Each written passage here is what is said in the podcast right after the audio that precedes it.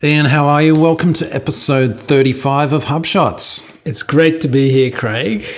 It is good on this chilly night. You know, it's getting a bit cold in Sydney, isn't it? It certainly is. It was three degrees when I went for a run this morning. We're heading into winter. So, if you're listening in the US, we have a number of listeners in the US, which is always nice to see. So, they're going into nice, warm period of the year. Yes. But if you think, think kind of October, November around the time of inbound, that cold chill coming in, that's what it's like in Sydney at the moment.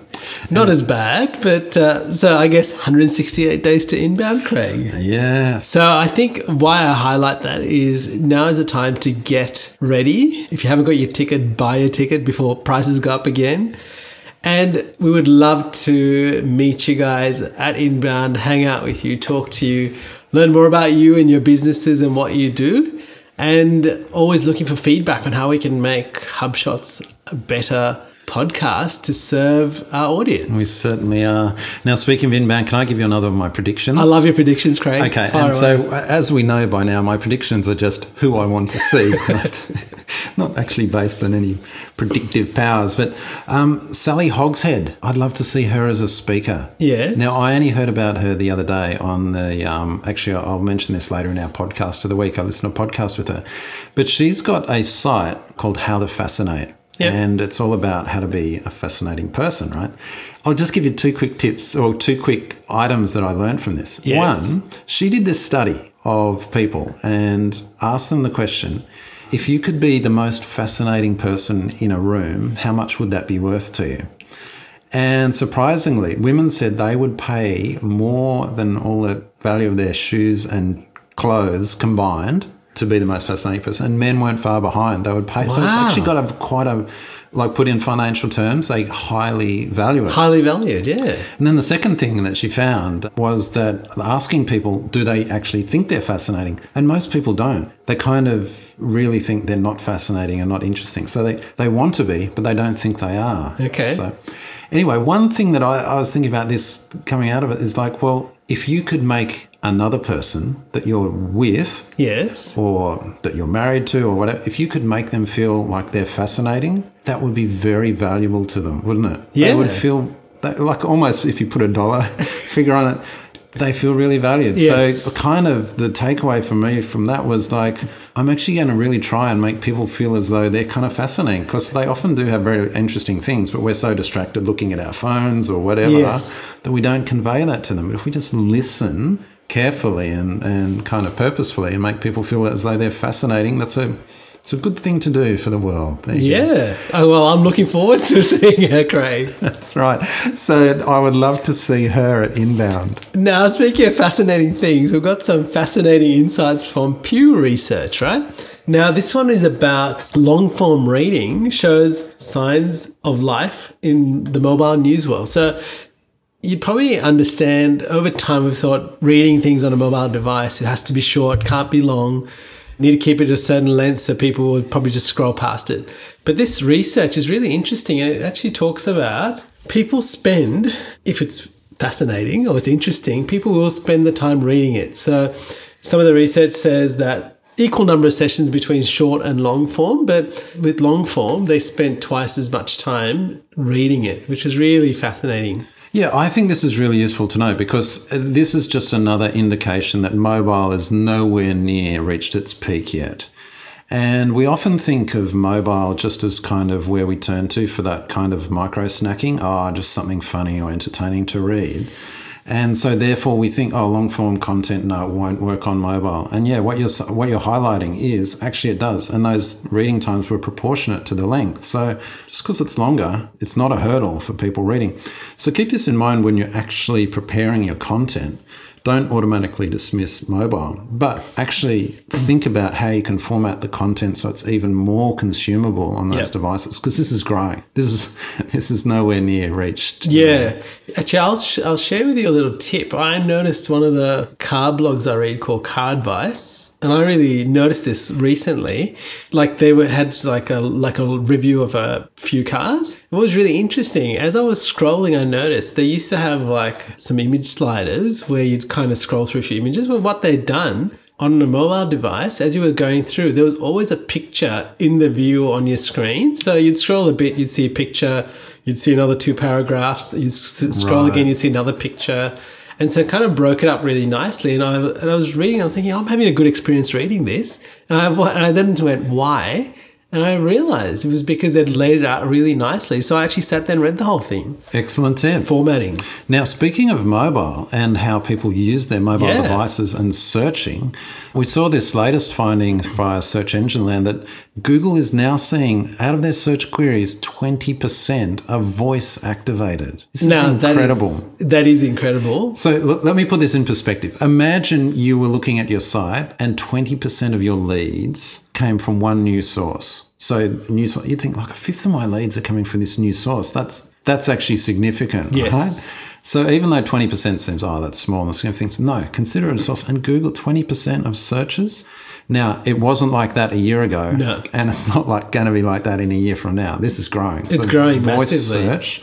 So what, Ian, what would you say in terms of preparing content that's going to be, I guess, picked up for kind of mobile searches? Any tips? My tip is think about when you do stuff with your voice and you often ask questions, highlight your content or make the titles of your content the question. So, example, how do I fix my fridge? How do I upgrade my computer? How do I choose a plumber? Yes.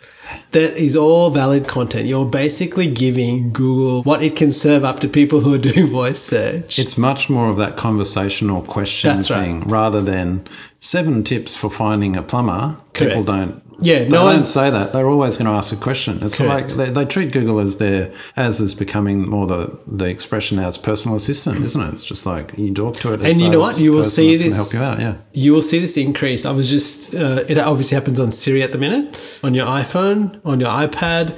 And apparently, I hear in the next version of the Mac operating system, Siri will be a part of that. So, again, you'll have this assistant where you would actually ask questions to get the answers. So, Right. if anything, it's driving it towards voice at a very fast pace. You know what? I'm surprised that Siri isn't already in the Mac. It, w- it wouldn't surprise me if it was and I hadn't found it. But, yeah, and you know what? I actually don't reckon Siri's all that good. I Yeah. get frustrated with Siri, but Google um, voice search Correct, is very good, It's yeah. like a much better. But the point is, search voice search. Yeah, Correct. And think of it as micro moments. So Google have coined this term and it's micro moments in time. So people are doing particular activities at different points in time and they are wanting to know what they can do. So when it's leading up to dinner time, for example, there's a really high rate of people going, what can I make for dinner? Or if I've got chicken, what can I make with chicken for dinner? And that's what people are doing. Like, because they think, well, how do I take maximum use of this moment that I have to get what I need?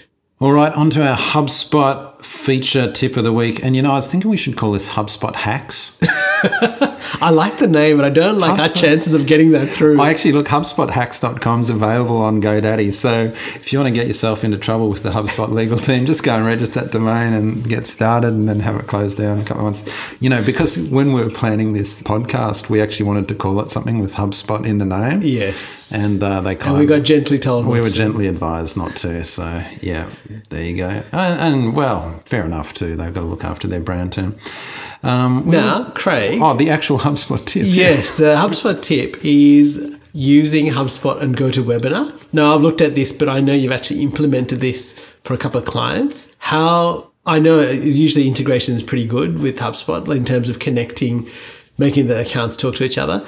How long did that take, and what sort of time do we need? And what are the some of the things you learned from using the integration? Mm, yeah, okay. So the integration is really easy. It's seamless. It's it's actually really well done. So actually doing the connection, you know, that's 30 Yeah, that's- seconds or yeah. whatever. You've got to have your GoToWebinar account and you link them to. Now, the thing about it is there's all these hooks that HubSpot provide with GoToWebinar. So you can actually use some of those in smart lists. So you, once you've connected to GoToWebinar, you can use a smart list that says which people registered and for Yep. which webinar and all that kind of stuff. So it's really good. And so you can actually, the main thing that you're talking about in terms of integration, HubSpot and GoToWebinar, is in the workflows that you use, either for promoting the webinar and coming up and sending reminders, or, and I think this is even even more important, is after the webinar, it's following up with people. because you can, fire the integration, you can actually see of the people that registered, how many actually turned up Yep. to the webinar, and then you can give them a separate message to say people that turned up and who registered and did turn up. So it's very powerful like that. I would mention one other thing. You have the option in terms of sending reminders to either choose GoToWebinar to send reminders, and that's by far the easiest. You just set up the integration and then you kind of GoToWebinar does it.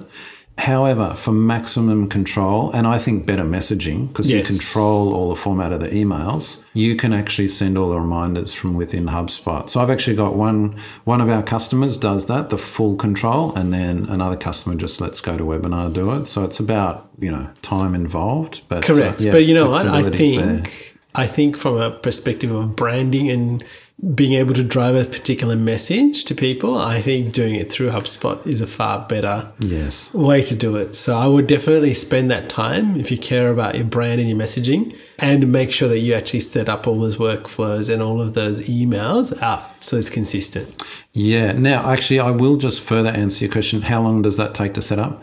That actually does take a fair bit of time getting Yep. those emails correct and that workflow. So it's very easy to do. So it's not as though it's a complex, you know, concept or anything, but it's like any nurture campaign. It's just Setting up each of those Effort. emails, yeah, they, they take time. So think of it as a campaign, not as a, just a tick a box and it's it's all done kind of thing. All right, observation of the week. This was a great one that you've noticed. Tell yes, us I have. Now, I'll tell you why I noticed it because I like and I look at all these kind of things, what people are testing. So, a while back, quite a few people in our community were testing dropping the sidebar off blogs, Right. right? Mm-hmm. So, to make it more linear, keep people focused, and get to the main, keep the main thing the main thing. Now, right? can I just check? So on, on mobile, normally a sidebar wouldn't show. Wouldn't show, yes. But you're talking about desktop, Desktop, as well, yes, yeah. correct. So I did notice. I went to the HubSpot blog today, and I'm like, oh, all of their blog, especially the list pages, they're all centered. It was what was really interesting. Only the first blog item on that list had a image, and after every five blog posts, there was a call to action Nice. in the list page, right? Yep. Now there is a CTA after. Once you click into the post, you'll see an image and you'll see the CTA at the bottom. But again, no sidebar. So I think what they have probably found is that dropping the sidebar has made people focus on the content and then drive them to click a call to action.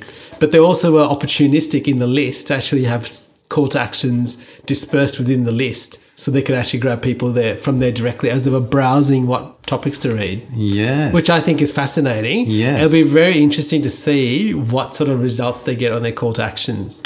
I'd love to. I hope they blog about this Yes. in, in, say, a month's time with their findings. I suspect that because they've got such a huge readership that Yes. their data set would be very reliable. So, Correct. statistically.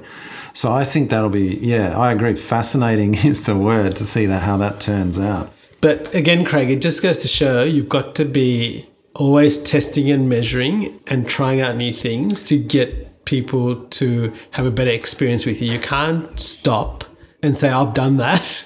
You've got to really keep pushing the boundaries and have a consistent piece of time every month, every quarter, where you actually review what's going on and go, well, how can I make that better? Let's run a test for the next 30 days, see whether we can improve that.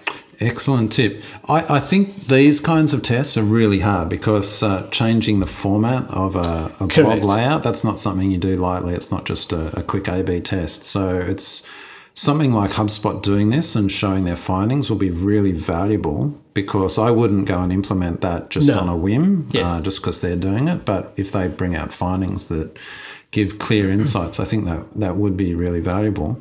I also think it's interesting that um, they've actually, as you said, they've got the list with five posts, then a CTA. Because I've never really thought of the list as something you could optimize. I always thought that, oh, that's who goes to Exactly, the list, right? yes. Because they're normally landing right on the post. But obviously, they've looked at the stats and, yeah, they're checking. And, well, again, It's another opportunity. another opportunity. We'll see how that plays out. All right, opinion of the week. Now, this one's a little bit different from some of our opinions, but um, Dharmesh asked this question on inbound.org. He said, um, you know, WordPress, they bought the top level domain .blog. Yeah. Right. So if you ever want to have a my website blog, Yes. you're going to have to buy that through WordPress because they've bought the top level domain. Now that cost them nineteen million dollars to buy, basically to own all it, all that, that top level domain. Dharmesh said, "Do you think it's worth it?" And of course, you can go and read that and see all the different answers. Like people like me who would have no idea whether it's worth it or not, chiming in, giving their opinion, right? So ignore those people. But then there is some interesting discussion. And I think one point that's come out of this for me, I'm actually thinking through this. Should I buy the .blog versions of Yeah. domains? And my answer is yes, I'm actually going to do that. Because if you think of two top level domains, because I've always thought, oh, .com, .net, they're the ones, right? Yep. If you think of .co Yes. and the .io domains, they've become really popular. Yes. And when they first launched, I was like, nah, they'll never take off, right? That's a mistake. I realise now. I wish I had bought them. I think .blog could be in that in that Yep. camp. So I'm getting them. But back to the question of well, Is was it worth- worth it to WordPress? Still be to, to be debated, but an interesting kind of thinking in terms of branding and how, as a company, you It might is. need to think through that. Yeah, I totally agree. I think it is very interesting considering, you know, before we were talking about different domains, what we call our domain, and this is all a branding exercise, right? So, like we were talking before, it is actually important spend that extra $20, $30, whatever it is, buy all those domains and hold them in your account because you don't want somebody else to come along and buy it and then start doing something else and start outranking you or doing those kind of things. So I think that's really important. I can pretty much guarantee that HubSpot have bought HubSpot.blog. So Yes. I'm sure they've got control of that. All right, tip of the week. So our tip of the week is to do with Facebook and video. This is an interesting finding. Yeah, so this is really interesting. It was uh, an article from Digiday, right? And it said 85% of video watched on Facebook is actually silent, which is amazing, like when you think about it. And I can understand why, but it kind of goes, I guess the takeaway from here is like if you're going to do a video on Facebook, make sure that you've actually got the subtitle, so to speak, Yeah. actually in the video so people can actually watch it and kind of see what's going on without actually turning up the volume. Yeah, that's exactly right. Great tip. And I'll, maybe we'll talk about this next episode. I'll just because I'm looking at how to do that. And a lot, a lot of the ways that people are doing that very simply is they create a little presentation. Yes. It's almost like a PowerPoint presentation with images and kind of Ah, subtitles. yes. Then they just record that into a video. So that's a very quick way Yep. of, and I'll, we'll talk about that. But yeah, that's exactly right. Make sure you've got captions and subtitles on, on all your videos if you're targeting Facebook. Now, what about another tip? Um, using Medium. We won't dwell on this one, but um, we love Medium, don't we? Yeah, no, this is from the HubSpot blog, but there was a really good app that I discovered called Readism. And what it does, it's a Chrome plugin. So this plugs into your web browser called Chrome. And what it does, it actually gives you accurate reading estimates of um, content while you browse the web. So you land Ah. on a news site or a really interesting article, it'll actually say, "Oh, this this will take you eight minutes to read." It comes up in a little little box on the right hand side. Right. And I thought that's really that's clever. That is useful, Um, yeah. And I think it's really useful. And one of the things I've actually seen other people do is in their blog. So you've got the title, usually who wrote the blog, when it was published. Some, I've seen people actually put in there, this will take eight minutes to read. So you could use this tool, figure out how long your blog post will take to read, and use that information and put that in your blog post. So people, Yeah. you set an expectation with people to go, oh yeah, this will take me five minutes. Okay, cool. I can, I've got five minutes. I'll read that. Yeah, that's right. That's really cool. And I guess where this comes from is Medium really made, medium.com really made that whole time to read indicator, popul- popularized it Yes. really. And it was such a helpful thing. Just finishing up on Medium, if you're interested in how to use Medium, because we talk about it all the time, and I know still a lot of people don't use it, but if you're interested, HubSpot have you covered. They've got a great They've got a great post about it. Okay, now Craig, we've got motivation of the week, and this is to do with buyer personas, right? Now, I've, I really loved when you were explaining about this about going to LinkedIn profiles and looking at potential LinkedIn profiles of the people that who would be in your persona, and looking at the language they're using and how they would describe themselves and what pain points that they they have and what they need solved. Yeah, so this was a follow on from last episode when we, we did talk about advanced personas, and this one's really more around following on from that. And, you know, a lot of people don't have the luxury of interviewing buyers to build buyer personas, and in an ideal world, you would. You'd actually interview them, you'd spend the time and get all those insights. But if you can't get to that stage yet, at least have a look at some of your buyers, and as you say, go to their LinkedIn profiles and look for it's a, it's a great tip. I'd never thought of it before. But it's such a, one of those kind of obvious in hindsight kind That's of right, and, ne- and neither have I. So I mean, if you were starting out and you and you had, for example, you have some clients and you know that these are the clients you love working with, then go look at their profiles and put together something, put together your your persona using that. The language that they use to talk about themselves. And so, a key thing often people on their LinkedIn profiles they say, um, once you get past all that buzzword bingo Yes. waffle, you know, a strategic thinker that's uh, with futurist mindset and all that rubbish, right? But then they get to I help whatever they do in their company Yes. and uh, overcome the challenges. Blah, blah. Yep, that's the language. You want to talk to them, talk to Exactly. them in the language they're using. Great tip. And we've got a link to that in the show notes as well. podcast of the week, Craig. Alrighty, podcast of the week. So I'm going to um, tell you about Unmistakable Creative, the Unmistakable Creative podcast. And that's where I heard about Sally Hogshead, who we mentioned at the start. Yes. So this podcast is not really marketing focused or it's kind of a bit hard to nail down, but it's basically, I think even he describes it. If you went to a whole bunch of TED Talks and you know those people, you know, Simon Sinek and the people that we love um, listening to have really great insights into Yes. the world. Yep. Those kind of things. They're the guests that he has on his podcast. Right. And so Sally. Hogshead was on there talking about, you know, being fascinating Yes. and other people talk about what motivates them or having purpose. So it's kind of one of those productivity meets life improvement meets deep thinking kind of podcast. I loved it. So that's my podcast of the week. Not necessarily marketing focused, although as we know, marketing is very much now about kind of telling your story and meeting people at their needs and understanding Yes. people, that psychological kind of insight into people. So it, it, it's very, it's going to be very useful just to get you thinking along those lines as well.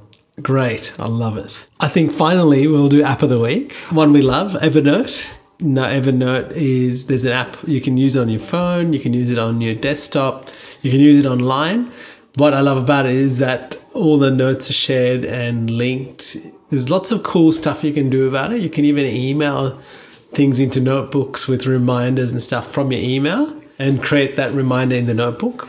And there's some pretty cool integrations. I've got, I, I was trying a few with another app on the weekend where when you take certain actions with your mobile device, it'll actually write a note in there monitoring the time you started or you finished in a note in your Evernote notebook. All right. So that was cool. But um, one of the best things with Evernote is it gives you the ability to share, chat about stuff, and do it in the one place. And actually, and that's how we started this podcast. We actually started Evernote and shared it with each other while we were in Boston. That's right. And that's pretty much how it's evolved. So that's actually one of the tools we use to put together this podcast on a weekly basis between Craig and myself. And it really caps great place for capturing ideas. And one last thing before I finish, there is an Evernote. Um, how do I describe it? On your Chrome browser, an extension. yes. And if you're reading something online that you really love, and I do this often, like I go, oh, that's a really great article that I would like to just save for later or for my content curation, I basically just hit that button and I save it as as a piece of content that I want to read for later or curate for later. And it works really well. Nice. Clipper or something it's called, was it? The yeah, it's called Evernote Clipper. Evernote Clipper, yeah, Yes. that's right. So, Ian, that's another great episode down. Um, lots of great tips there. I guess we'll see you next week. Yes, and we'd love to hear your comments. See you on Instagram, Twitter, on our Facebook page. Please leave a comment. We love to hear from you guys. Uh, any feedback is valued, good, harsh, or fantastic. And we look forward to episode 36 next time. All right, Ian. See ya. Thank you, Craig. Hey there. Thanks for listening to this episode of HubShots. For show notes and the latest HubSpot news and tips, please visit us at hubshots.com.